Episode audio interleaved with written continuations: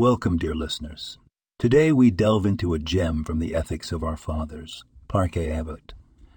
We turn our attention to chapter 1, Mishnah 6, where Joshua ben Paratya says, Make for yourself a teacher, acquire for yourself a teacher, acquire for yourself a friend, and judge every person favorably.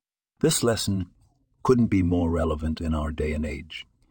Make for yourself a teacher, Joshua ben Paratya advises, underlining the importance of seeking wisdom and guidance.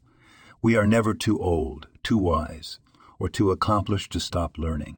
From the rabbi to the student, the doctor to the patient, the parent to the child, we must all continue to seek teachers in our lives. Next, acquire for yourself a friend. This isn't just about having companions to pass the time with, but about forming meaningful, supportive relationships. A true friend is not merely a social companion, but a partner in personal growth, someone who challenges you, supports you, and celebrates with you. Finally, judge every person favorably. It's easy to jump to conclusions, to judge based on appearances or first impression.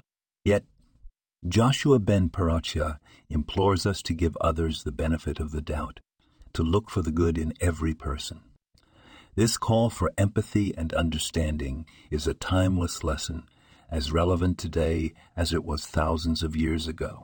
Remember, dear listeners, life is a journey of learning, friendship, and empathy.